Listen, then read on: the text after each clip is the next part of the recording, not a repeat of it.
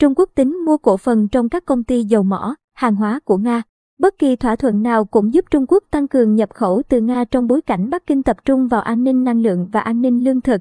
Mạng tin Bloomberg ngày 8 tháng 3 dẫn nguồn thạo tin cho biết Trung Quốc đang cân nhắc mua cổ phần tại các công ty năng lượng và sản xuất hàng hóa của Nga, như tập đoàn khí đốt Gazprom hay hãng sản xuất nhôm United Core, Russo International. Nhà chức trách Trung Quốc đang thảo luận với các công ty thuộc sở hữu nhà nước như Tập đoàn Dầu khí Quốc gia Trung Quốc, Công nghệ phân cứng, Tập đoàn Hóa dầu Trung Quốc, Sinopec, Tập đoàn Nhôm và khoáng sản Trung Quốc về các khoản đầu tư tiềm năng vào các công ty Nga hoặc tài sản ở Nga. Bất kỳ thỏa thuận nào dạng này đều giúp Trung Quốc tăng lượng hàng hóa nhập khẩu từ Nga, trong bối cảnh Bắc Kinh đang dồn ưu tiên cho bảo đảm an ninh lượng thực, an ninh năng lượng. Tiến trình đàm phán hiện mới chỉ ở giai đoạn đầu và chưa thể khẳng định về khả năng đạt thỏa thuận, nguồn tin ẩn danh cho biết. Một số công ty dầu mỏ, khí đốt của Nga và Trung Quốc đã khởi động các cuộc tham vấn. Về phần mình, công nghệ phần cứng và Sinopec từ chối đưa ra lời bình luận khi nhận được đề nghị xác nhận thông tin. Đó cũng là cách phản ứng của Gazprom từ Nga. Cuộc chiến tại Ukraine khiến Trung Quốc chịu thêm sức ép từ bảo đảm nguồn cung nhập khẩu